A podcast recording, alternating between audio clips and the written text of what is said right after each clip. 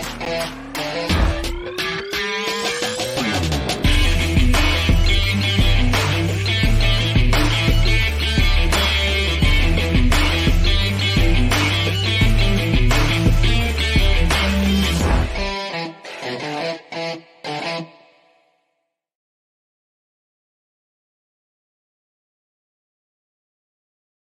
Hola, hola, hola, hola. Muy buenos días. Sean todos bienvenidos a otro programa más de Inversionista Digital 818. Aquí nos juntamos a conversar, a debatir algunos puntos sobre la inversión inmobiliaria. Todos los días preparamos un tema específico para saber cómo invertir en departamentos y lograr que sepa quién solo yo con ese lograr.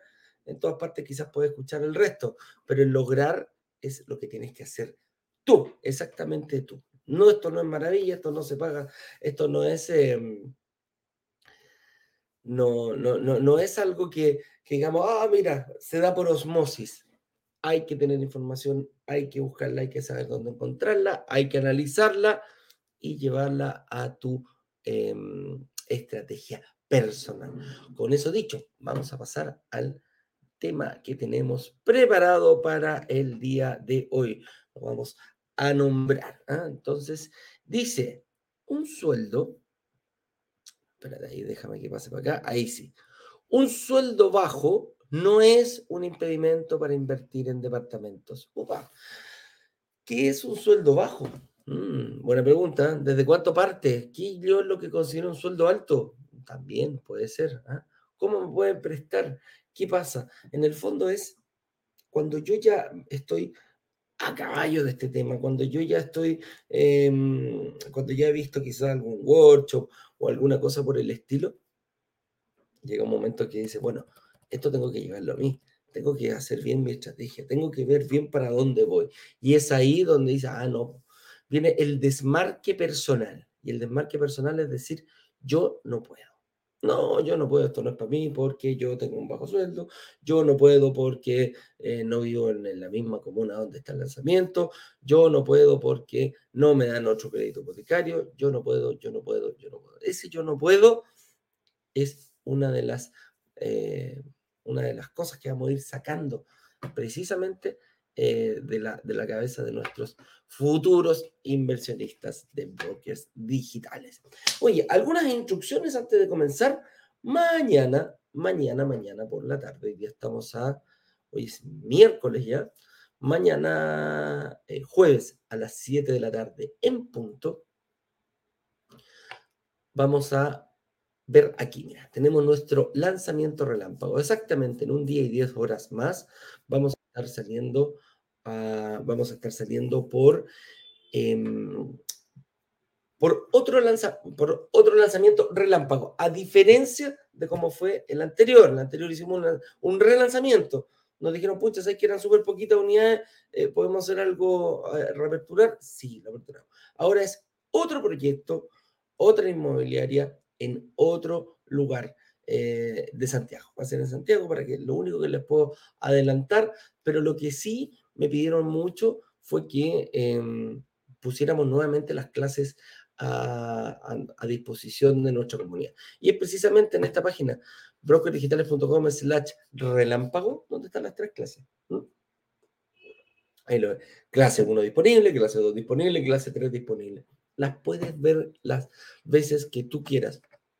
Adelantar, atrasar, etcétera, etcétera. Así que esa es la gracia de poder participar de este lanzamiento relámpago, que como es cortito, las clases van a estar hasta que comience el, lanzamiento mañana a las 7 de la tarde, que también en ese momento se abre el carrito para que tú puedas eh, realizar alguna eh, reserva y posterior reunión con nuestros analistas para que ya vayas eh, actualizando y vayas viendo cómo este proyecto puede romper todos esos paradigmas, se puede acomodar a tu estrategia y a la vez resolver todos, absolutamente todos los desafíos que encontramos eh, día a día en la inversión inmobiliaria. Entonces, ojo, mañana a las 7 de la tarde en punto vamos a tener un nuevo lanzamiento relámpago. Viene bien entretenido, harta Mira, la verdad que cada vez lo tenemos, mira, siempre lo hemos hecho, pero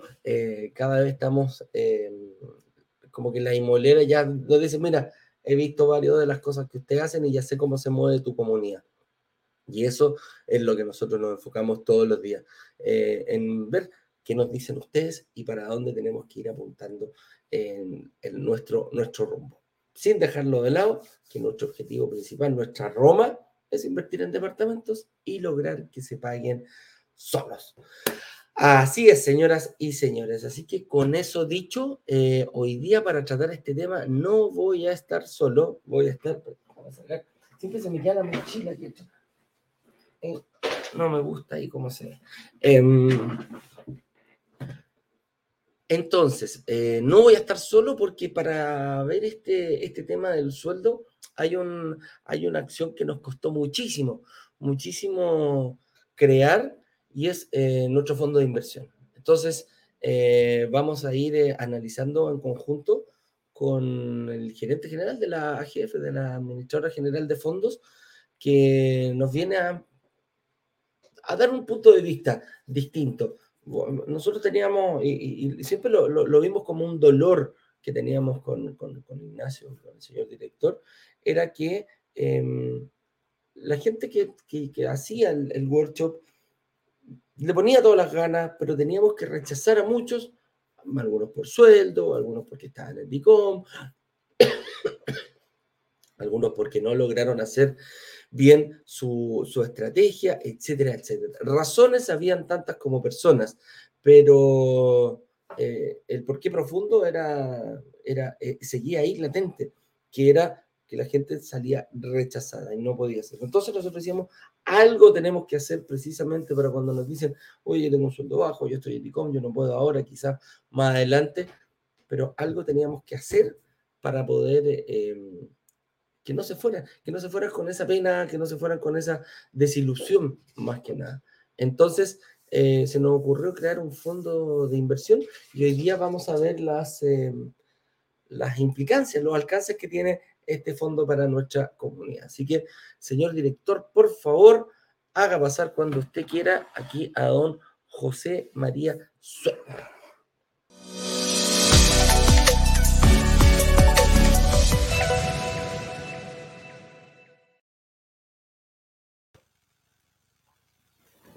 ¿Qué tal, querido amigo? ¿Cómo estamos? ¿Cómo está, señor don José María Suez? Déjame ponerte acá porque eh, para que te vea la gente de Instagram también te voy a, poner yo acá, no te preocupes. Pues, estimado, por favor, preséntese. ¿Quieres ingresar? ¿Tengo que ingresar por Instagram también? Si puedes ingresar por Instagram y quedas, y quedas bien enfocado, ningún problema. Si no, te saco yo al aire a través de Instagram. Pero hagamos la prueba. Hagamos una prueba a ver cómo queda. Eh, veámoslo ahí. Y piripiri. Déjame ver. Ahí. Veamos si podemos entrar. Me tenéis que invitar, me tenéis que pedir invitación. Ahí, métete a Brokers Digitales. Si estoy ahí. Hay una camarita como un cuadradito con un signo más. Seguir. Taurus. Con la cuenta Taurus entra y ponle, hay una camarita con un signo más en alguna parte. Más. Ahí está. Ahí lo pinchas. Veamos si funciona. Déjame, yo te puedo traer. Ahí sí, ahí me llegó tu invitación. Ya, dame dos segundos que tengo que poner esto acá. Esto es una cosa de tecnología impresionante. Espera, déjame pincharte aquí. Ahí estamos. Transmitir con Taurus. A ver qué me dice esto.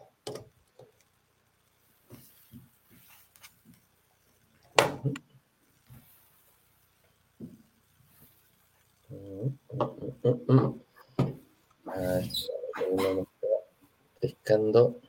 Sí, yo en el Instagram te veo bloqueado, como, congelado. Sí, espérame, déjame. Me voy a poner audífonos para que no se acoplen los sonidos.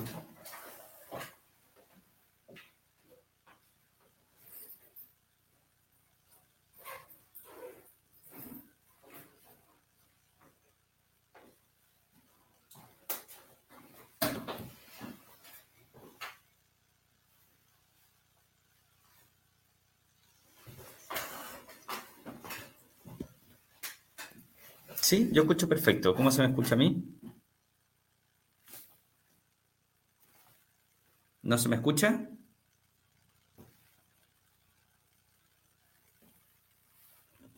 A ver. activar audio.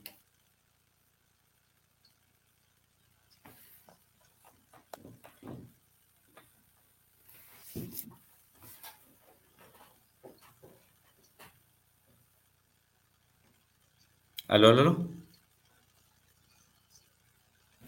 Perfecto. Ya, y quedó bien enfocado entonces también por el lado del Instagram. Quedamos muy bien. Ya, pues, mi estimado, qué bueno tenerte por acá. María, por favor, preséntate tu nombre y tu cargo eh, y qué, qué, rol cumple aquí esta famosa administradora general de fondos Taurus. A ver, eh, bueno, mi nombre es José María Suet, soy ingeniero comercial, también soy economista, soy gerente general y socio de Taurus AGF. AGF, siglas de Administrador General de Fondos. Eh, bueno, eh, yo en un programa pasado expliqué un poco lo que era una AGF, pero creo que nunca está de más explicar que una administradora general de fondos es una institución financiera regulada por la Comisión para el Mercado Financiero, eh, que tiene el fin de administrar fondos para inversionistas. Eso es lo único que nosotros podemos hacer. Perfecto, perfecto. Oye, y, administradora general de fondos, quiere decir que hay personas que se juntan, hacen un fondo, me refiero como para simplificarlo súper eh, lo, más posible.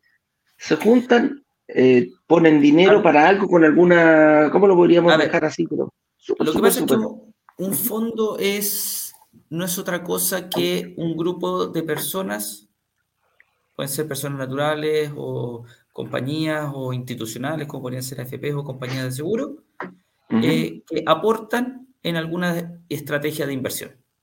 Estas pueden ser estrategias de renta variable, pueden ser estrategias de renta fija, puede ser un fondo de desarrollo inmobiliario, puede ser un fondo de infraestructura.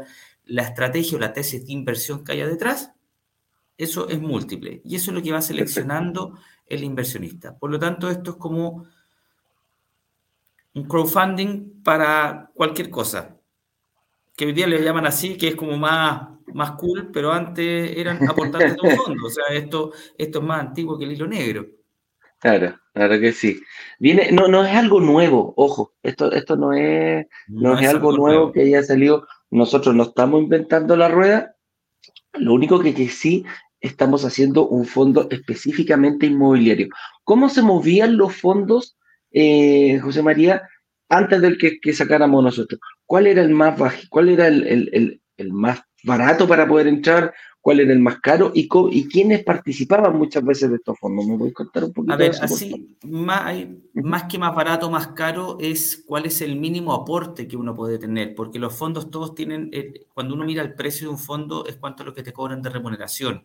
Y esas remuneraciones, dependiendo del tipo de estrategia que haya detrás, fluctúan entre un 1% y hasta un 5% o 7% en algunos casos. No es que unos sean más caros que los otros, pero si hay un fondo que está constantemente haciendo operaciones eh, o tiene una carga administrativa muy alta, eh, tienen costos un poco mayores que un fondo. Imagínense que yo haga un fondo donde lo único que haga sea comprar un depósito a plazo bancario y dejarlo guardado. La verdad, no, no hay mucha gestión, no es muy activo. Necesito solamente estar llevando una contabilidad y estar llevando la valorización de ese depósito a plazo bancario. La diferencia es en el caso del fondo que estamos estructurando con ustedes o que ya está estructurado con ustedes, es que es un fondo de mayor gestión. Volviendo a tu pregunta, eh, en muchos lugares se ha hablado de somos un fondo de renta que va enfocado en el retail. Pero de repente uno empieza a escarbar y uno mira y dice, bueno, retail, aporte mínimo 1000 UFs. Chuta, 1000 UFs. 1000 UF. Upa, estamos hablando de 34, 35 millones de pesos. Eh, Una cuota. Sí, eh, el aporte mínimo. Entonces, eh, es un fondo que siempre han estado en su mayoría reservados a patrimonios más grandes. eh, se podría decir, no estaban abiertos a personas comunes y corrientes, no estaban pensados para personas que tenían una capacidad de ahorro y que tenían un, foco de poderse comprar un departamento para ser rentistas en el futuro, para tener una mejor vejez. No estaban pensando, no estaba pensando para eso. Eh, y nosotros sí lo hicimos. Lo hicimos en realidad eh, de alguna manera atendiendo lo que ustedes mismos nos comentaban, el dolor que tenían de dejar parte de la comunidad afuera, decirle a alguien, mire, usted no calificó, usted no puede. Ese no los tenía complicados, los, tenía, los tenía doloridos. De, y en conversaciones ahí nos dimos cuenta que nosotros podíamos resolver ese dolor. Y, ahí, y, eso fue re importante porque en el fondo, como nosotros siempre lo hemos hecho, nunca, nunca dejamos al azar, nunca tomamos decisiones tontas y locas. Eh, y lo que sí nos preocupamos que las personas sean profesionales los que están detrás de cualquier, cualquier partner que nosotros le presentemos a, nuestra comunidad, así como también los edificios. Y precisamente, claro, pues era un dolor que nosotros lo buscábamos, lo buscábamos, decíamos, ¿cómo podemos hacer, cómo podemos rechazar menos personas, cómo podemos ir en ese, en ese, en ese camino? Y, y ahí es cuando aparece José María, pues nos dice, mira, ¿sabes qué? Un fondo de inversión podría ser la solución para usted. Y me, acuerdo, me acuerdo la primera vez la cara, la cara del, señor director de Francisco, me dijo, y, pero como, así como que este, es un paradigma que toda la gente tiene como, de que esto está reservado para los grandes patrimonios, no, los fondos es donde invierten la FP, o los fondos donde invierten personas de mucho patrimonio o, compañías como compañías de seguro.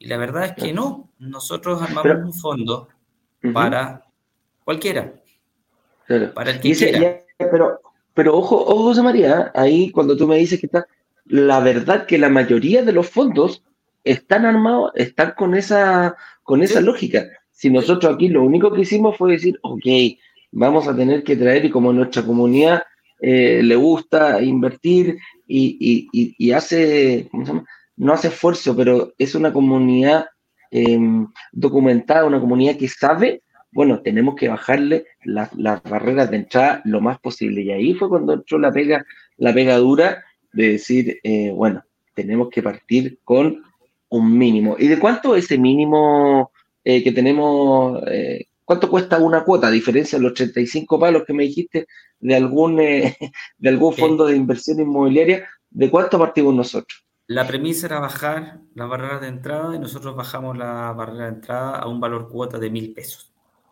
Mil pesitos, mil piticlines. O sea, con mil piticlines yo puedo comprar una cuota, a lo mismo que en otro fondo de inversión tengo que poner 35 millones para una misma cuota. Entonces, por ahí, por ahí, por ahí va. Y bueno, puede saltar al tiro la pregunta, eh, José María, de decir, bueno, el de 35 gana muchísimo más que lo que va a ganar este fondo que parte con un ladrillo que cuesta mil pesos. ¿Es tan así o, o no va a decirlo? Es que hay dos maneras de, mirar cómo se llama cuánto gana uno. Obviamente, si yo pongo 35 millones de pesos, voy a ganar mucho más plata que si pongo mil pesos. Mil pesos, correcto. Pero en términos de retorno, cuando uno lo lleva a una tasa, a un porcentaje, eh, va a ganar el mismo 4%, UF más 4%, UF más 5% que nosotros tenemos contemplado en el fondo de renta residencial. Claro. No hay, no hay grandes diferencias. Después ahí pueden haber ciertas sutilezas. Eh, pero no, no, no, no, no es que uno gane más que el otro porque sea para tipos más Porque pone más. Claro, en, el, fondo es decir, claro, obviamente si yo eh, asumo un riesgo, pongo 35 palos, obviamente voy a ganar en base a lo que yo ponga de 35 millones. Pero ojo, y aquí hay que hacer, aquí hay que hacer eh, eh, un alcance. La rentabilidad del fondo nuestro comparado con la rentabilidad, por ponerte un ejemplo, un 4%, un 4 5% de 35 obviamente es más dinero que de mil pesos. Pero el porcentaje sigue siendo mismo. Pero el porcentaje sigue siendo lo mismo. Entonces, a eso es lo que quiero, a eso es lo que quiero llegar. No porque hayamos bajado las, eh, las barreras de entrada, quiere decir que eh, se haga una mala gestión, quiere decir que el fondo va a rentar menos, y es muy por el contrario, va por, otro camino totalmente distinto ese, eh, eh, ese tema. Es correcto, la estrategia que está detrás de este fondo difiere un poco de los fondos convencionales que la industria conocida. O sea, nosotros cuando presentamos este fondo a los bancos para que nos financien, nos quedan mirando con cara, oye, pero... ¿En este serio? este no es un fondo de multifamily. Eh, para explicarle acá a los amigos de la comunidad, un multifamily es lo que se entiende como un edificio completo de departamentos para renta, ¿ya? Y eso es en lo que invierten los grandes fondos de renta residencial y las compañías de seguro. Y el mercado estaba acostumbrado a que los fondos compraran edificios completos. Para podernos nosotros acercar al modelo de brokers digitales, no podíamos estar comprando edificios completos. Nosotros queríamos que el modelo de fondo nuestro fuera exactamente igual a como si un inversionista comprara un departamento, que tuviera las mismas eh, barreras de entrada y las mismas barreras de salida. Bajamos la barrera de entrada porque puedes entrar desde los mil pesos, pero las barreras de salida, que son cuando uno dice, chuta, sabes que necesito liquidez, tuve una urgencia, tú tienes un departamento, eres el propietario, lo tienes que salir a vender. Si yo hubiera armado un fondo con las mismas características de los otros fondos que compran edificios completos, yo no puedo darle liquidez. ¿Cuánto me demoran en vender un edificio entero? Entonces, nosotros me miran con cara y me dicen, bueno, pero te vas a meter en un tema operativo más complicado. No, no, no es más complicado. Vamos a administrar muchas unidades de muchos edificios distintos que estén en las distintas zonas geográficas. Y ahí eh, me quiero detener un poco, que nosotros también con esa idea buscamos bajarle el riesgo a los inversionistas de brokers digitales. Mi idea y la del equipo de Taurus es que nuestro modelo es mejor que el otro. Básicamente, ¿por qué? Porque yo voy a estar expuesto a muchas comunas distintas. El fondo que compra uno o dos edificios está 100% concentrado en una o dos comunas. Correcto. en un edificio, ni siquiera comuna, en un solo edificio. En un solo edificio, pero ponte tú que tengan cinco, va a estar en cinco edificios, cinco comunas. Nosotros vamos a estar comprando paquetes de unidades, 20, 30, 40 de un edificio. Nuestra, a ver, si hay un edificio completo que lo vamos a comprar muy bien y esos beneficios para el fondo lo vamos a hacer, pero la tesis dice que nosotros vamos a ir a comprar paquetes. ¿Por qué? Porque eso es lo que haría un miembro de la comunidad de brokers digitales, comprar edificios y los esparciría en distintos lugares. No los tendría todos en un mismo lugar. Entonces nosotros queremos replicar eso y creemos que es mucho más sano estar expuesto a varias comunas distintas, no concentrarnos solo a uno. Es como el típico dicho de, no poner los huevos en la misma canasta. ¿ah? Es exactamente. esa es la diferencia. No, pongan los departamentos todos en la misma comuna. Claro, claro, claro que sí. Y ni, siquiera en el mismo edificio. Se llega a caer el edificio. Eh, afortunadamente en Chile tenemos muy buena construcción, pero se te llega a caer el edificio y es todo tuyo, bueno, te fuiste para abajo con todo eso. Sí. Hay un, claro, ¿no? Y, es verdad, es verdad. Hay un punto que tú lo mencionaste ahí, mm, eh, comparándonos un poco con lo que son los famosos family office. La gente para que no entienda family office son eh, grandes fortunas que ellos salen a invertir, eh, ya sea en cualquier producto, pero siempre van con, un alto poder eh, adquisitivo. Tienen, son, son, son personas con, muchas, puede ser, pueden ir como una empresa y varios aportantes de la misma familia o van a, a modo personal. Entonces, cuando nosotros partimos con brokers digitales, quisimos replicar el modelo también de un family office sin serlo. ¿Y a qué me refiero? Queríamos llegar al momento de decir, ¿sabes qué? Eh, yo quiero comprar un, un, edificio completo, pero no lo quiero comprar eh, yo a nombre de brokers digitales, a nombre de Eduardo Pabé o de Ignacio Corrales. Queremos que si hay 200 departamentos en un edificio, queremos que 200 personas distintas sean dueños de ese departamento. Que al fin y al cabo es lo mismo que una persona, que un grupo con Family Office venga y te compre los 200 departamentos, que te compre el edificio completo. Y así es como hemos querido, siempre con esa lógica, de decir, ¿por qué la gente, por qué no llevar a, la gente a ser dueños de un departamentito? Eh, en este caso, pero lo compramos todos en la misma condición, aunque no nos conozcamos aunque detrás de la pantalla yo no sepa quién esté. Pero funcionamos y actuamos como un, como un family office en la compra de departamento. Y después dijimos lo mismo, pues. Dijimos lo mismo aquí cuando nos juntamos con, José María. ¿por qué no darle la posibilidad a las personas que quizás no pueden invertir hoy en un departamento completo, pero a lo mejor se pueden empezar a comprar ladrillo, ladrillo, ladrillo, ladrillo, para poder llegar en algún momento a, ser parte o poder tener tu propio departamento de inversión. No, eso es, lo, es el poder de la comunidad. El poder de la comunidad, por decirlo de alguna manera, junta los recursos necesarios y hace el mismo peso que podría ser un multifamily donde los recursos están concentrados en una sola mano o en dos o tres. claro, claro que Entonces, Esa es la única diferencia. Lo, lo, que hicieron ustedes fue coordinar y concentrar un poder de compra para poder tener el mismo peso que tiene un multifamily cuando va de alguna manera a negociar. Y esa es la magia que hace Broker Digitales, que es bajar las barreras de entrada de la gente. Claro. Ese, ese, por, por, ahí va nuestra lógica para que la gente un poco lo entienda. Oye, hoy día yo tengo mil pesos, perfecto, y me puedo comprar un ladrillo del fondo de inversión. Pero eh, el, el, objetivo nuestro, la, la, el, el, porqué profundo de esto va un poquito más allá y hay que hacerse una, porque la gente, ya estoy viendo el chat, amigo mío, que como entro, a quien llamo, tranquilo, al final del programa vamos a decir el funcionamiento. Ahora estamos basándonos en la explicación. Yo podría, es que mucha gente me dice, yo podría participar del fondo y en algún momento salirme para pasar a tener un departamento. Es, a ver, este fondo lo hicimos, volviendo a algo que había mencionado anterior, quisimos replicar el ejercicio de un eh, miembro de la comunidad de brokers digitales que se compra un departamento, dos departamentos, tres departamentos, los departamentos que sea. ¿Ya? Cuando tú vas y te compras un departamento, tienes tu departamento, tienes tu ladrillo y, recibes las rentas, tienes que pagar el dividendo y te vas ganando la plusvalía. Esa es la apuesta de valor que tú tienes. Si tú necesitaras la plata, te vas a demorar en recuperar la plata lo que te demores en vender el departamento. Un, claro, un departamento te demora entre 3 y 6 meses más o menos en, recuperar, en, venderlo, desde que lo pusiste a la venta hasta que prácticamente lo, lo, entregas. Este fondo tiene lo que se le llaman ventanas de salidas.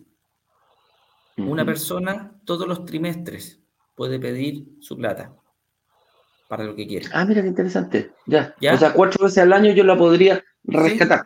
¿Tiene que ser total o puede ser parcial, José María? Yo puedo decirme que quiero el 50% de lo que llevo puesto. Sí, puede ser parcial. El fondo va generando la liquidez. Nosotros vamos a demorar y tenemos proyectado que nos podemos demorar hasta seis meses en pagar ese rescate solicitado trimestralmente. Y por eso es que el fondo, para, para que sea ordenado, tiene fechas específicas de plazo de cuándo se puede solicitar el rescate. Entonces ahí, bueno, hay que ordenarse un poco. No esto, esto no es un fondo mutuo como el que uno va en el banco que te paga el cero nada, pero yo pido la plata y la tengo en 24 horas después. La explicación no es que nosotros seamos malos, la explicación es que el fondo mutuo, la plata o la tiene en caja o la tiene invertida en depósito a plazos bancarios de corto plazo. Por lo tanto, esos papeles van y los liquidan. Y esos papeles tienen una liquidez muy alta voy, y por eso paga poco. Pero lo que hay detrás de esto es pero es que lo que pasa es que no, no, si no te parece los depósitos a plazo se transan nomás en la bolsa. Claro. No, no, y por eso pagan retornos más bajos, nomás son papeles de muy, poca liquidez que tienen una percepción de riesgo muy baja. Acá el activo que yo tengo que liquidar cuando alguien me pide es un departamento, son ladrillos. Y en eso me voy a demorar entre 3 y 6 meses, como bien dices tú. Por eso nosotros tenemos estipulados que nos vamos a demorar un plazo aproximado de 6 meses desde que la persona nos hace la solicitud de rescate. ¿Ya? Pero lo que quiero decir es que la plata es del inversionista, es del, de, ¿cómo se llama?, del miembro de la comunidad de brokers digitales, va a estar invertida en un vehículo que está regulado, que cumple con todos los estándares, incluso para que pueda invertir una compañía de seguro. ¿ya? La gracia de este fondo es que cumple con toda la gobernanza, estamos regidos por todos los estándares que exige la Comisión para el Mercado Financiero. Y eso es muy importante que los miembros de la comunidad lo tengan claro. Ojo cuando les ofrezcan rentabilidades exorbitantes. Ojo cuando alguien les diga, no, es que esta rentabilidad es garantizada. Nadie, nadie les puede garantizar la rentabilidad. Porque hoy día ni siquiera los bonos del Tesoro de Estados Unidos son 0% riesgo. Ya nos tocó ver una pandemia y los bonos se movieron y cambiaron de valor. Entonces, cuando alguien diga eso, por favor arranquen. ¿ya? Yo lo único que les puedo decir es que nosotros vamos a estar invertidos y el activo subyacente, lo que hay dentro del fondo, son departamentos. Pero yo no les puedo garantizar rentabilidad. No. Así es. Ni tú, ni, eh, y ojo, ni, tú, ni nosotros, ni nadie. Si ese es el tema, las mayores estafas las hemos visto y es así. Las mayores estafas cuando te dicen, oye, te aseguro un 2% mensual. Chuta, suena precioso, suena maravilloso, pero así es como vienen los problemas después. Ojo que hay instrumentos que pagan el 2% mensual, pero tienen otro riesgo. Igual como te ganaste el 2, te podéis perder el 100. Eh, bueno, pasa lo mismo, la bolsa, lo hemos visto con, la, con las cripto, claro. Y uno dice, tengo mi fondo de, a ver, yo soy de, yo he sido banquero toda mi vida, toda mi vida me ha tocado trabajar con altos patrimonios, la verdad es que es un negocio muy duro porque cuando hay altos patrimonios detrás, eh, las buenas son de ellos, las malas son mías, entonces es, un mundo muy particular. Pero eso me enseñó algo, que donde yo meta a mis clientes tiene que ser rentable, lo razonable, y lo que nunca me puede pasar es que el cliente pierda plata, porque es muy difícil explicarle a alguien que perdió plata. Toda la gente te dice, no, yo entiendo de la bolsa, no, sí, yo tengo, yo, yo tengo un perfil de riesgo muy agresivo en el minuto que, su patrimonio, si te puso 100, tú le tenés que llamar y decirle, oiga, ¿sabes que ahora le quedan 70 porque la bolsa cayó un 30? Te van a querer matar igual. hoy día, hoy día prácticamente todos los, los, fondos que nosotros estamos estructurando son fondos que ayudan al inversionista a preservar su patrimonio y que tienen baja volatilidad. Y acá hay algo muy importante. Volatilidad quiere decir que tienen cambios de valor en el tiempo. Las acciones son instrumentos de alta volatilidad, suben y bajan muy rápido. Los criptoactivos son instrumentos de altísima volatilidad. Me puedo hacer rico en una semana, pero dos días después me puedo haber perdido el 90% de lo que había puesto. Entonces, eso hay que tenerlo súper claro. De los instrumentos o de los colaterales o, de, de las alternativas de inversión con menor volatilidad son los bienes raíces. Las fluctuaciones de precio en los bienes raíces son de muy baja volatilidad. Ojo, que no quiere decir que no haya, puede haber un evento catastrófico. O sea, uno mira la historia del mundo y en el mundo han habido recesiones mundiales donde todos los activos de inversión han caído de valor. Todos. O sea, si hay una recesión mundial donde todo se desploma, todo va a bajar de valor. Bienes raíces, acciones. Lo importante es saber en qué estoy. Porque lo que la teoría dice y, la, está demostrado también con estadísticas, los que menos bajan de valor son los activos inmobiliarios, los bienes raíces. Es, es, donde los grandes fondos de inversión, los grandes family office, cuando se, dio ahora en la pandemia, empezaron las acciones, empezaron las cripto, empezaron todo, todo el mercado se empezó a, a volatilizar partieron y empezaron a comprar edificios, empezaron a, se refugiaron en activos inmobiliarios. Eso, es un hecho a la causa que se, se vivió en estos momentos. Así es. Entonces, eh, eso hay que tenerlo claro cuando uno entienda. Eh, yo soy súper majadero, que nadie crea que porque se compró un departamento está libre de riesgo. No, no, hay cosas que van a pasar. Tengo riesgo, tengo riesgo, de, que el tengo riesgo de que el departamento no, no se arriende. Claro, eh, hay muchísimo tengo riesgo de que venga una recesión mundial, pero son riesgos que, con los que vamos a tener que vivir siempre. Pero por favor, quédense tranquilos, que donde menos impacto hay es en los activos inmobiliarios. Ah, y por eso... O el, oro. Pero el oro también, tiene, también tiene esta volatilidad en todo caso. Eh, y ojo, y, lo vemos nosotros, lo vemos y, en el fondo cuando, cuando partió este fondo, oficialmente, oficialmente, todavía no lo lanzamos con bombo y platillo, pero estos, estos meses que hemos estado, que hay gente que ya se ha hecho parte eh, de este fondo, vimos la aceptación que tuvo, o sea, eh, logró el objetivo nuestro de personas que eh, le decíamos que no para el, para el departamento, pero sí le decíamos que sí, y empezó a invertir, porque aquí, ojo, hay una lógica súper importante.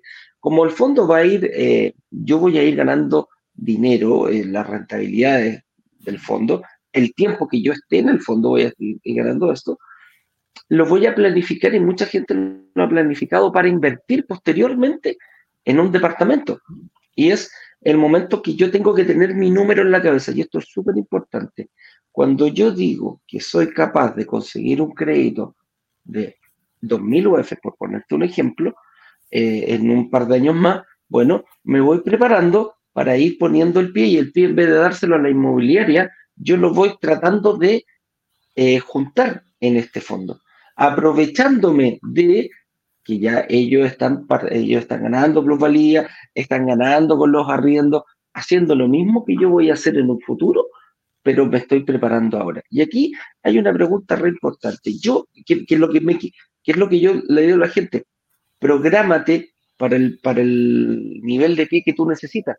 Si yo me quiero invertir, si yo quiero invertir en un departamento de 100 millones y necesito juntar el 20%, que es lo que normalmente están pidiendo las entidades financieras para, para, para poder ponerte el otro 80% al momento que entreguen el departamento, bueno, me enfoco en 20 millones.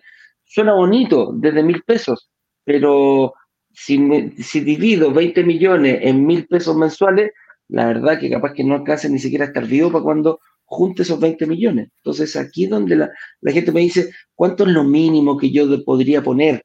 o, podría invertir mensualmente. Bueno, déjalo en base a lo que a tu objetivo final, que es invertir en un departamento. Eduardo, acá hay dos cosas claves. Eh, la educación que ustedes dan, los tips que ustedes entregan son súper esclarecedores. De repente, después de que uno los escucha, dice, ah, es bastante lógico, sí, pero hasta que no te lo dicen, muchas veces uno no se da cuenta. Acá lo, que hay que hacer es programarse y tener súper claro cuál es mi objetivo de inversión. Mi objetivo de inversión acá va a ser comprarme un departamento. Invertir. Invertir. Invertir en un departamento. Invertir en un departamento. voy a comprar un bien raíz para poderlo arrendar. Y quiero ser inversionista, quiero ser rentista. Puedo empezar a guardar la plata en la cuenta corriente que no me va a dejar nada. Claro, o sea, ¿puedo empezar? Sí, lo puedes hacer, no hay ningún problema. Hay a tener una cuenta corriente con un saldo importante, pero no te va a rentar cero. Pero no te, va a rentar cero. Acá la, la propuesta es, si tú quieres ser inversionista o rentista inmobiliario, parte haciéndolo al tiro. Indirectamente lo está haciendo. Estás aportando en un fondo de renta residencial, que es exactamente lo que vas a hacer el día que te compres tu departamento. Entonces, parte el tiro. Empieza a vivir la experiencia de ser eh, inversionista inmobiliario. No, no, lo postergues los tres años que te vas a demorar en juntar el pie. Puedes partir el tiro. Y lo que nosotros hicimos fue replicar lo que hacen todas las personas cuando se compra un departamento. Hoy sabes que yo voy a firmar la promesa, voy a dejar cheques o me voy a comprometer a abonar X. Entra al mismo modelo. Nosotros dejamos la puerta abierta para que las personas puedan hacer aportes mensuales. Entonces, y, ojo, y en base, a, base a esa lógica, José María, eh, ok, yo me comprometo, dijo, ya, ¿sabes qué? Voy a comprometer, voy a pagar 200 luquitas mensuales. Perfecto. Pero resulta que me dan un bono, en el, eh, eh, me gano un bono semestral que me dan en la oficina. ¿Podría yo, claro, podría, gracias al señor director, ¿podría yo inyectarle más dinero aparte? Porque hay gente que me dice, mira, me gano un bono y hay otra gente que me dice, Eduardo, yo vendo ropa por fuera. Eduardo, yo tengo un negocio, no, no, no doy boleta, pero genero más dinero aparte de mi sueldo. ¿Podría yo empezar a inyectarle a este fondo de inversión? Todas las veces que quieras.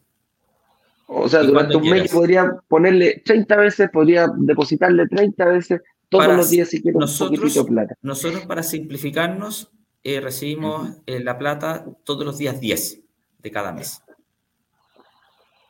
Perfecto. ¿A qué te refieres con recibimos la plata el 10 de cada mes? ¿Yo solo los 10 puedo poner? Sí, sí, porque si no se produce un desorden de que empieza a llegar plata y nosotros tenemos que estar viendo de quién es. Mm, correcto. Y, cuando tú dices, ¿sabes que me está llegando plata de 1.500 personas en todos los días distintos, desde distintos bancos? Te a volver loco. Eh, eh, eh, el banco se me puede marear y a mí lo que no me puede pasar es equivocarme. ¿Es qué? Equivocarme. Ah, sí, obviamente. Nosotros no nos podemos equivocar. Entonces, una manera de mantener el orden es decir, si bien, a ver, si llega una persona y me dice, hoy tengo 20 millones de pesos y voy a hacer un aporte, ok, ese aporte se puede hacer cualquier día del mes, no, no por el monto. Cuando es un aporte de una única vez, pero si alguien me dice, yo me voy a planificar y quiero todos los meses depositar lo mismo, ese plan de depósito tiene que ser con vencimiento los días 10. Perfecto. Y, es para, y eso, por eso son los cheques, se ocupa el cheque para esa figura, ¿no? Cheque o convenio Paco, lo que quieran. Pero, la, pero el inversionista que dice, oye, me gané el bono, es cosa que mande un correo y diga, oye, quiero invertir 5 millones y ese los invierte cualquier día. Ah, perfecto, ya, correcto. Entonces, esporádicamente es cosa de avisar y decir, mira, hay que a mi cuenta va 5 millones de pesos que lo, logré juntarme, lo gané en un bono, no sé. Es correcto. Ya, correcto. Es correcto. Pero, claro, siempre, se tienen que acreditar de dónde vienen los fondos. Al ser regulado por la CMF, nosotros estamos obligados a preguntarle a nuestros inversionistas cómo se ganaron la plata, de dónde salió la plata. Perfecto. Eh, eso, eso me da seguridad, eso o que es muchísima seguridad. Explícame un poquitito, José, así como a grandes rasgos, cuáles son los, eh, los cortafuegos que pone la, la CMF y quién es la CMF. Hay gente que no tiene idea que la CMF es la Comisión del Mercado Financiero, que es un ente regulador de todas estas entidades financieras. ¿Cuáles son las exigencias que le pone a nuestro fondo? A ver, el fondo primero tiene que estar registrado en la Comisión para el Mercado Financiero y cumplir con ciertos estándares, que el fondo ya lo está. Nosotros hicimos todo el proceso, creamos un reglamento interno, se sacan las boletas de garantía o las pólizas de seguro que nos exigen eh, para poder dar un respaldo eh, robusto a nuestros inversionistas. ¿ya? Segundo, nosotros tenemos que conocer a todos los inversionistas que tienen el fondo. Para eso hemos contratado sistemas. ¿Ya? A nosotros se nos exige cruzar toda la información por las listas negras que tiene la ONU, las listas de lavado de activos, que, o sea, hay una red de información eh, donde ya toda la gente que tiene platas malavidas es detectable. nosotros estamos obligados, ¿ya? Si yo no lo hiciera, el que está en falta soy yo y al que le llega la multa es a mí. Entonces, por eso tenemos que ser tan rigurosos eh, eh, en ese sentido. Por eso es que nosotros tenemos que hacer que los clientes firmen un contrato donde hay una declaración, donde está la declaración de origen de fondos, donde la persona dice, hoy los fondos vienen de acá. Eso después nosotros hacemos un pequeño cruce con la información que hay en el mercado para chequear eso. Ya, eh, si una persona, por ejemplo, yo soy, decirte algo, sé, chofer de Uber, ya, que tengo mi sueldo de un y medio, dos millones, desconozco cuánto es los montos a los que llegan. Y llegan a mí y me quiero comprar 16 departamentos al contado. Eh, no le da. Entonces uno dice, eh, chuta, ¿cómo? Claro, claro no cuadra, no cuadra el monto de la inversión con lo que genera. eso, es lo, eso, es lo, que nosotros, si me llega un aporte muy grande, me dice que yo quiero poner 500 millones de pesos en el fondo, diablo, ¿de dónde lo saco? Mira, es que recibe una herencia. Ah, ok, aquí está la documentación, sí, ok, no hay problema. Aquí está el chapazo, esto es el dueño, pasó para mí, yo soy el heredero, la posesión efectiva, claro, lo estoy viendo. Tengo que, tengo que hacer ese trabajo, ¿ya? Eh, eh, si alguien llega con un maletín con billetes, lo tengo que mandar de vuelta, no se los voy a poder recibir. E, eso, eso es importante. ¿A qué te refieres con yo no, o sea, yo no puedo sacar mi platita y decir, mire, ¿sabe que aquí tengo un millón de pesos en efectivo? Tome José María. No. No te puedo recibir plata en efectivo. Y volvemos a otra cosa. Y si alguien se la recibe, arranquen. Ya, también. No se puede, no se puede. y, eso, y eso es precisamente eso es precisamente por lo que estamos viendo nosotros ahora. La trazabilidad de ese dinero eh, te lo va a pedir la CMF en algún momento. O sea, eh, Exactamente. Es muy importante. Entonces, yo tengo que tener esa trazabilidad. No, no, no, acá, acá nadie puede. Igual, si tú vas a una inmobiliaria, es muy poco probable que sigas con una maleta, con ruedas, con la cantidad de millones necesarios para comprarte seis departamentos, te digan, sí, por favor, pásame la maleta. Porque esa inmobiliaria, ¿qué va a pasar? Va a querer ir a depositar esa plata en el banco y va a decir, oiga, ¿De dónde la sacó? ¿De dónde sacó toda esta plata? Y el banco no, no se la va a recibir. Claro. Claro que sí. Claro, porque lo estás metiendo a tu tarjeta. Yo, a mí me pasó una vez, me acuerdo que una vez, yo trabajaba en venta de autos y llegó unas personas que trabajaban en Puerto Williams. Eh, eh, tenían como una, ¿cómo se llama esto? Como, una, o como un hostal, un par de viejitos. Y me dicen, mañana me vengo a comprar el auto y vieron un 4x4, un gran Vitara que había en ese tiempo que les encantó. Cuento corto, llegan y me pasan y sacan, la señora empieza a sacar de la, la nota, le dije, ¿cómo lo va a pagar? Y empieza a sacar los turros de billete, po. Y cuando empieza a sacar y me empieza a poner, creo, como 9, 10 millones de pesos arriba de la mesa de abogados, dice, no, no, no, no. Fíjate que nosotros tampoco podíamos hacer eso. La mandamos al frente, la acompañamos al banco para que depositara en su cuenta corriente ese, ese dinero. Ella lo deposita y nos hace un cheque. Pidió eh, justamente, andaba con, con, con, su chequera y nos hizo un cheque, porque la, es, la, la automotora no, no podía puede. recibir, tampoco no pudo recibir, dijo, no, no, no, no en efectivo nosotros no podemos vender autos precisamente eh, por lo que tú comentas, por la trazabilidad. Hay, tiene que tener una trazabilidad para, para decir que esos dineros no vienen de... Eh, no son mal habidos. mal habidos, ¿eh? para que hay muchas formas, ustedes pueden saberlo. Impecable, la trazabilidad, lo tengo claro. Eh, vamos al, al, al, al, cómo funciona esto, ¿te, ¿te, parece? Porque mucha gente dice, ok, qué lindo. Dicen, yo pongo mi dinero, eh, hay una, una, rentabilidad esperada, que la, la, la y, y, aquí quiero ser súper claro, se dice rentabilidad esperada, por lo mismo que dice José, que lo ha dicho un montón de veces. Si te aseguras la rentabilidad, arranca. Entonces, él, se habla de rentabilidad esperada. ¿Cuánto es la rentabilidad que va a tener este fondo esperada, eh, José María? Esto va a estar entre eh, UF, porque los activos están en UF, UF más 4 y UF más 5. UF más 4, por ahí va a andar, entre 4 y 5, perfecto.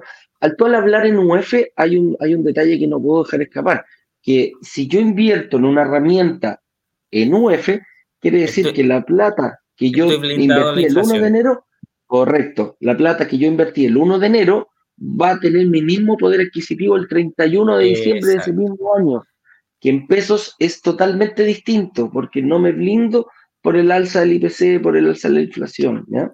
Entonces, Volvemos a lo mismo. Si, si, a ti te ofrecen una rentabilidad del, en pesos, te, te dicen yo voy a rentar el 6% en pesos, estás perdiendo plata.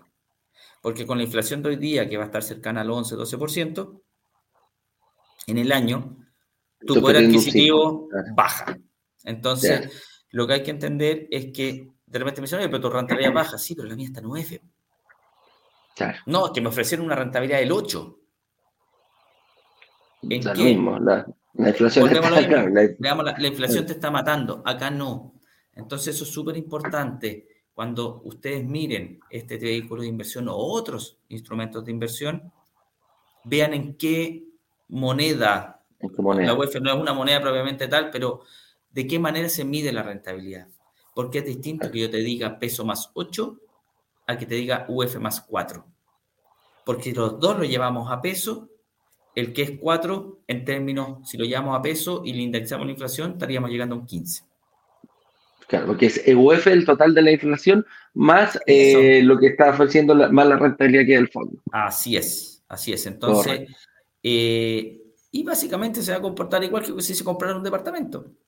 Claro, claro que sí. ¿Cuál es la rentabilidad que tú le sacas a un departamento? Probablemente el 4 o a lo mejor 4, un poco menos. 5%. Porque claro. hay que entender que yo compro el departamento, voy a recibir un arriendo, pero lo más probable es que el arriendo que reciba prácticamente el 100% se vaya a pagar el crédito hipotecario. Uh -huh. Y lo que me va quedando como rentabilidad es el mayor valor que va adquiriendo el departamento en el tiempo. La famosa plusvalía que le llamamos nosotros. Así ¿eh? es. Así es. Acá es exactamente Mira, lo mismo. Uh -huh. Mira, qué bueno. Y hay otro, hay otro punto bien importante ahí, José María, que la gente me dice, ok, este, este ladrillo que, que, yo estoy comprando, lo llevamos a ladrillo a que es una cuota. El valor cuota inicial hoy día es de mil pesos. Así bueno, es. pero ¿cómo yo gano? ¿Cómo, ¿Cómo yo veo la rentabilidad? ¿Cuál va a ser la forma que el fondo me va, yo voy a hacer visible la rentabilidad del, fondo como Lo que pasa es que los fondos no es que usted meta la plata y la plata quedó ahí. Lo que hay detrás, y por eso la administradora cobra, ¿ya? Es que yo, que están, yo tengo que estar todos los meses valorizando la cartera de activos. Entonces, ah, claro. ¿yo qué es lo que voy a tener?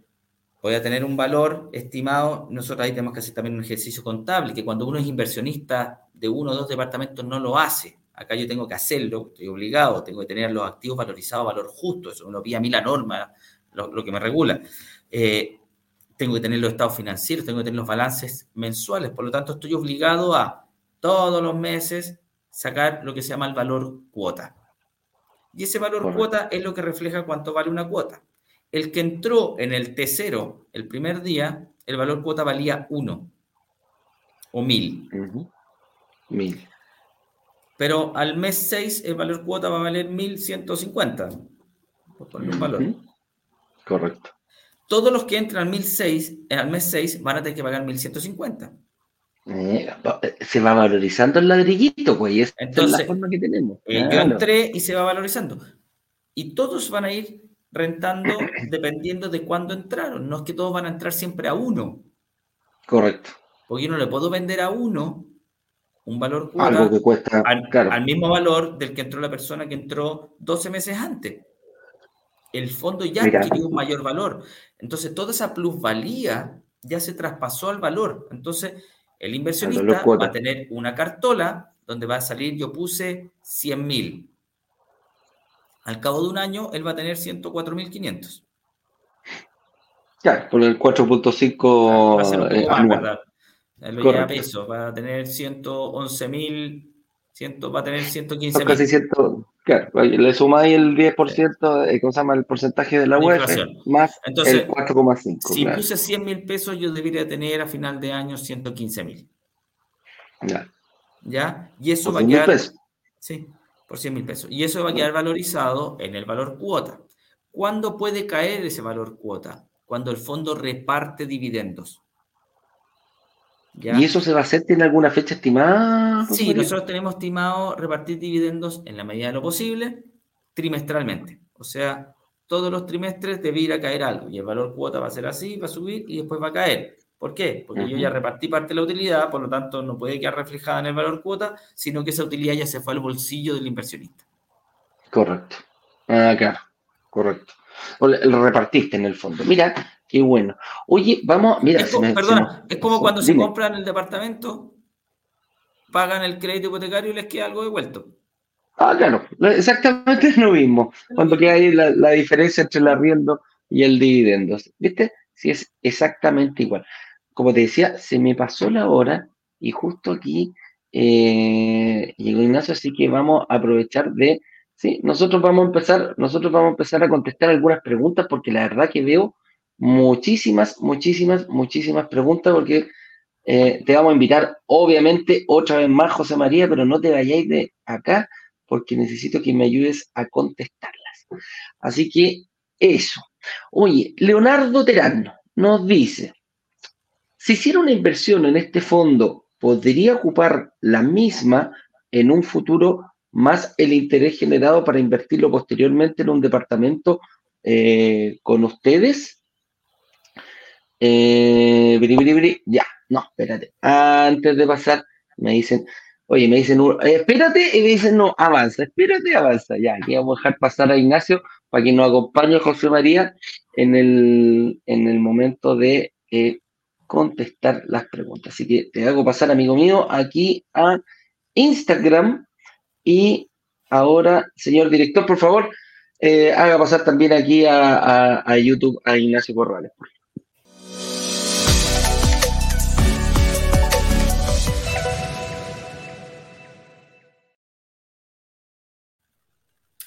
¿Cómo están chiquillos, José María, Eduardo? Un placer. Muy buena. ¿Cómo está Ignacio? ¿Cómo estuvo ahí eh, Digitales Digitales Brasil? Qué bueno tenerte por acá, porque está re interesante para allá, ¿te acordás cuando ponemos, cuando ponemos un tema álgido, la, la, ¿cómo se llama? La comunidad empieza a hacer preguntas y precisamente hoy día, hoy día está aquí José María Suet, eh, que tú también tienes el gusto de conocerlo, para ayudarnos a contestar todas las preguntas de nuestro fondo de inversión inmobiliario que tenemos aquí con, con Taurus. Encantadísimo. Vamos adelante. Vamos, vamos a estas preguntas. Partamos. Dice, Leonardo Terán nos pregunta, si yo hiciera una inversión con este fondo, ¿podría ocupar la misma plata en un futuro más el interés generado para invertirlo posteriormente en un departamento con ustedes? A ver, La respuesta hay es- la respuesta viene de dos Sí, lados. vale. Entendamos que la plata que está en el fondo es de Leonardo. Él puede hacer lo que quiera con su plata. Yo no me puedo meter a... Entonces, Leonardo, el ejercicio que va a pasar es el siguiente. Tú invertiste con nosotros, te ganaste el, el interés y, dice- y decidiste en algún minuto pedir un rescate. Van a pasar seis meses y te llegó los 100 que pusiste más la rentabilidad que obtuviste por el plazo que estuviste. Y esa plata es tuya. Lo que hagas con esa plata después es problema tuyo. Y si tú eres parte de la comunidad de brokers digitales, me imagino que no van a tener ningún problema en venderte un departamento o poder participar de un lanzamiento. Entonces, la verdad es, es, es- es para eso este fondo, para que la gente pueda acopiar, pueda juntar, pueda ahorrar. Y el día que quiera, si es que quiere, cuando quiera, pedir salir y comprarse un departamento. No hay problema. Ganando intereses y estando apalancado también un poquitito. No tan apalancado como estamos los, las personas naturales, pero el fondo también pide créditos hipotecarios. Lo que pasa es que los pide a menos cantidad de años y por un monto menor. O sea, a nosotros nos prestan a 30 años, 25 años. En el caso de Eduardo, que es una persona que ya más adulta, le prestan a menos años, está más cerca de la vejez. Le prestan a, De la solamente a vejez. 20, 25 años. Eh, pero la gente más joven como a mí y al resto de la comunidad nos prestan a 30 años. Oye, a mí me prestan la 30 todavía, no sé qué está hablando Ignacio Corrales, ¿ah? No, un ejemplo, no, un ejemplo, un ejemplo. no te Todavía me prestan No sientas 30, atacado. ¿ah? No, no, sientas para nada, para nada. No es competencia esto, no es competencia, no, no, no. No, Eh, para nada, pero mira, soy el que, el que tiene menos ganas de todos los tres que estamos acá, ¿ah? No, no vayamos por ahí. Ahí no, no. Y los grupos crecen. Primero que las canas que son hechas- Son experiencia. Son, son experiencia. Si no, son- así se nota la experimentación que tienen ustedes. Ya, vamos vamos, avancemos. Volvamos, volvamos, volvamos aquí. Oye, mira, Fadito Mills nos dice, eh, muy bien, me dice, muy buen día, quiere haber dicho. Consulta, si no calificara por bajos ingresos, se refiere a, eh, a la, a la posibilidad de invertir en un departamento directamente, entonces podría empezar con un fondo de inversión como Taurus para que en el tiempo sea rentable y pueda subir mis ingresos para calificar? Eh, yo aquí lo veo, veo esta pregunta eh, de dos formas. La veo como diciendo, ¿puedes participar en el fondo Taurus? Sí. Sí. ¿Puedes hacer uno tú? Ahí se complica un poquito más, me imagino. No, yo, creo que la pregunta, podría- la- creo que la pregunta claro. Fabito, va para otro lado. Claro. Yo creo que, eh, a ver, la respuesta es, ¿tú puedes participar? Sí, siempre. Pero que por el hecho de participar en un fondo de inversión, eso te haga subir los ingresos para calificar, no creo. Porque volvamos a lo mismo. El ingreso que te está generando esto es entre un 4 y 5% al año. Ese, ese mayor ingreso que tú estás teniendo no alcanza a compensar lo que te va a pedir el banco para poder acceder directamente a un crédito hipotecario. Ya entras como en una especie de loop. ¿ya? Este fondo no es un fondo que te va a permitir subir los ingresos para poder calificar y después ser sujeto de crédito. No, este es un fondo que te va a permitir ahorrar para el pie. ¿Cuándo vas a poder calificar? ¿Cuándo vas a poder calificar? Cuando tengas el pie suficiente para el banco. Y ahí quedas a merced de lo que el banco o la institución financiera que vaya a apalancar la compra del departamento eh, esté dispuesto. Si tienes un ingreso más bajo, te van a pedir mayor pie. Esa es la única ecuación que hay. puede utilizar el periodo, puede ir usando, ¿no es cierto?, el fondo para ir a- a- a- aportándolo al mismo con su capacidad de ahorro hasta que él logre mejorar sus ingresos en el futuro y una vez que logre eso más el pie, eh, tiene lo mejor de los dos mundos, va a ir se alinean las estrellas. Mientras tanto, él trabaja para que se alineen. Por un lado, va construyendo patrimonio, va construyendo, ¿no cierto?, ahorro apalancado también y generando intereses o valorización de la cuota, que es casi lo mismo. y luego cuando logre mejorar sus ingresos con el tiempo, un año, dos años, tres años, cinco años, lo que se demore en mejorar sus ingresos, cambiándose de pega, logrando ascensos laborales, trabajando las extras, lo que sea, y logre demostrar que tiene esos ingresos mayores, ahí cuando califica para el banco y tiene el pie, es cuando se juntan las estrellas, para eso el fondo. Oye, José María, se me ocurre... Sí. Sin el fondo, Fabio, la respuesta para ti sería no, lo siento mucho, está rechazado. Muchas gracias. Qué terrible. Siga participando. Siga participando. Hoy día la respuesta es no. La respuesta es, puedes invertir, sí, comenzando hoy día mismo, utilizando el fondo como un puente, como un, como un atajo para. Entonces, no quedas en merced de nadie. Puedes comenzar hoy día mismo. No un departamento, pero es lo más cercano que podemos inventar un departamento del fondo. Claro, con respecto a eso se me ocurre, José María, tú dijiste, en algún momento el fondo va a tener que salir a vender sus activos. ¿ah? Tú decís, mira, ¿sabes qué? En un trimestre me piden, no sé, entre todas las personas que están junto a 100 millones de pesos, bueno, voy a tener que salir a vender un departamento a 100 millones de pesos. ¿Lo podría comprar alguien del mismo fondo? Buena pregunta. Lo puede comprar cualquier persona. Porque yo, yo se lo podríamos traspasar a una persona del fondo, no habría ningún problema, ¿cierto? Se, puede materializar una compra-venta con un aportante del fondo sin ningún problema. Mira, ¿viste? Entonces está quedando ahí todo porque va a estar arrendadito, yo quiero una entrega inmediata, una vez a veces, mira, qué buena, qué buena, buena idea nos salió acá en el programa. Se puede entonces, señores. Silvia Bustos nos dice, ¿cómo entonces puedo acceder a invertir? La verdad es que estoy en un ambiente ruidoso y no escucho mucho. Ah. entonces, ¿cómo entonces puedo hacer a invertir? ¿Cómo, cómo puede ser parte del fondo? La primera recomendación es que te compres estos, audífonos o puede ser estos de cable también. Ayudan bastante. Eh, primer consejo. Y segundo, pues si hoy día no pudo participar, pues eh, puede mirar la grabación en otro momento o participar eh, mañana de otro live y también por ahí va. No, y también decirle a Silvia de que eh, la manera de invertir es que se acerque a brokers digitales, diga que quiere ser aportante del fondo, le van a entregar toda la documentación para que ella firme y en el minuto que ella firma ya es sujeta a ser inversionista del fondo.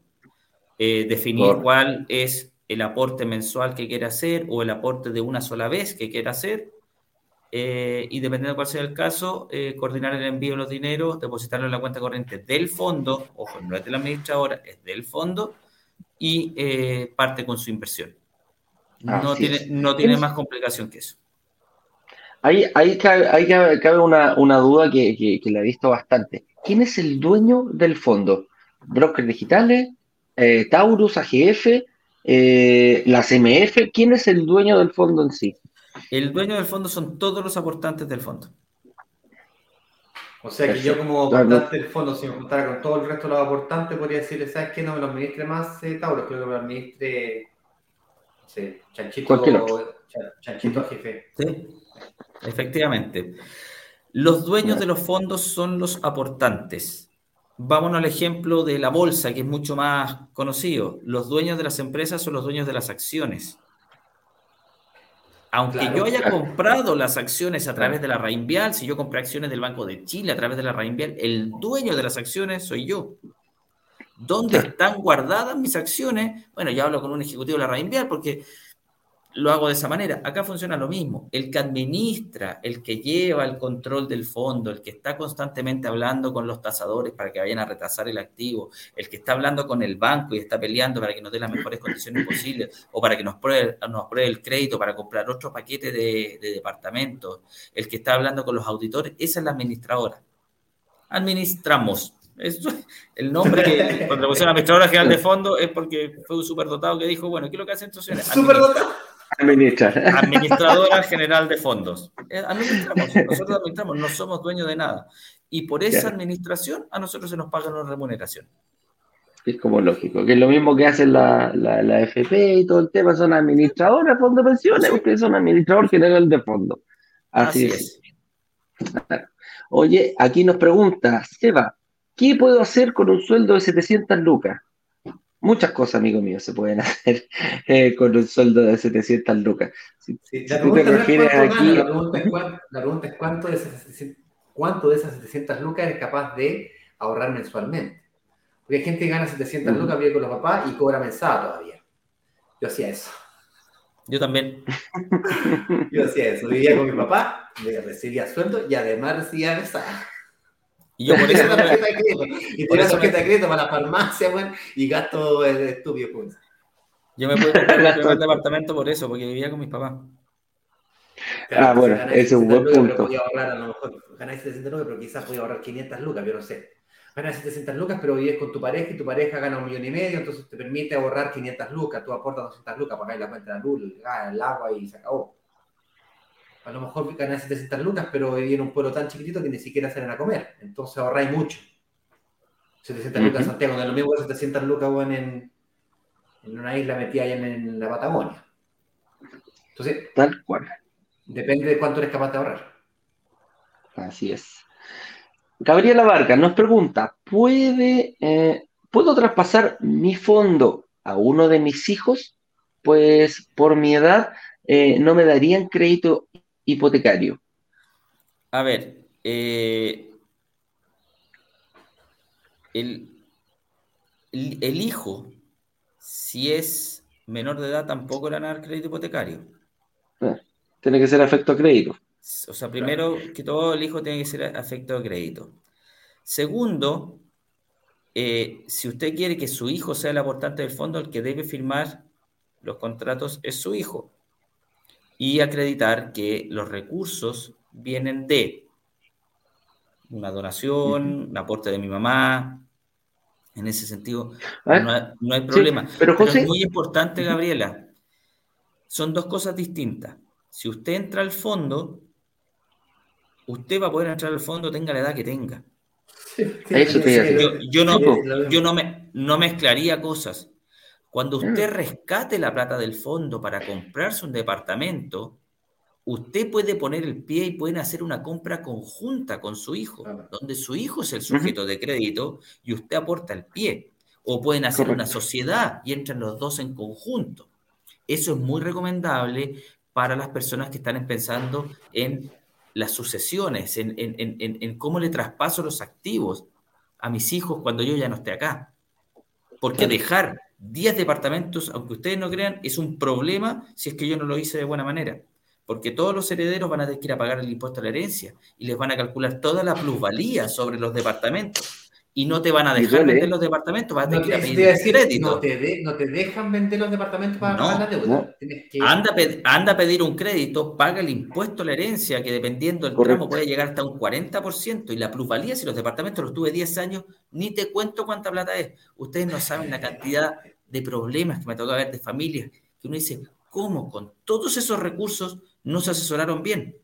Campo, cientos de departamentos para renta, tengo a mis hijos Sí. listos, el caballero se murió y los hijos dijeron, ¿y de dónde sacó la plata para pagar todo esto? Claro, Entonces, que sí. eso es una cosa que el día de mañana, ojalá tengamos algún live y yo les puedo contar, se arman figuras, se arman sociedades, las sociedades no se mueren, por lo tanto lo mejor que se puede hacer cuando uno dice, sabes qué, yo ya estoy en la parte final de mi vida, es armar una sociedad con mis hijos Claro. y traspasar los activos a la sociedad. Eso se hace, es legal, tiene toda la lógica, pero las sociedades no se mueren. Si se muere un accionista, la sociedad son las Sigue acciones. funcionando. La sociedad sigue funcionando y los activos siguen siendo de la sociedad. Entonces, esas son cosas bastante eh, detalles que, eh, que algún día dejémonos para otra reunión, pero son sutilezas que cuando uno entra al mundo, sobre todo el mundo inmobiliario, es donde se producen esas, te hacen pagar por ingresos que tú no has recibido. y que Claro. ingresos por activos que ya pagaron impuestos, por cierto, porque ya pagaron Y que sea, más encima ya. Pagaste todo, Eso. pero más encima tengo que pagar un impuesto por una plusvalía, porque supuestamente me hice más rico, pero yo no me hago más rico hasta que no vendo el departamento. Sí, pues no mientras lo tengo. Entonces, este, estoy pagando por algo que no, no tengo. ¿Y qué pasa si me vaya a cobrar eso? ¿Y qué pasa si después viene una recesión y esa cuestión ahora vale la mitad? Ya pagué el impuesto. Entonces, Oye, mira, aquí Fabito nos hace otra pregunta. Dice, pregunta, los estaba escuchando por la inversión de fondos. Entonces, ¿es recomendable en cuánto tiempo podría generar lo suficiente como para subir mis ingresos y poder calificar? Quiero empezar con eso. a ver, aquí eh, Bueno, va a depender de cuánto tú quieras aportar.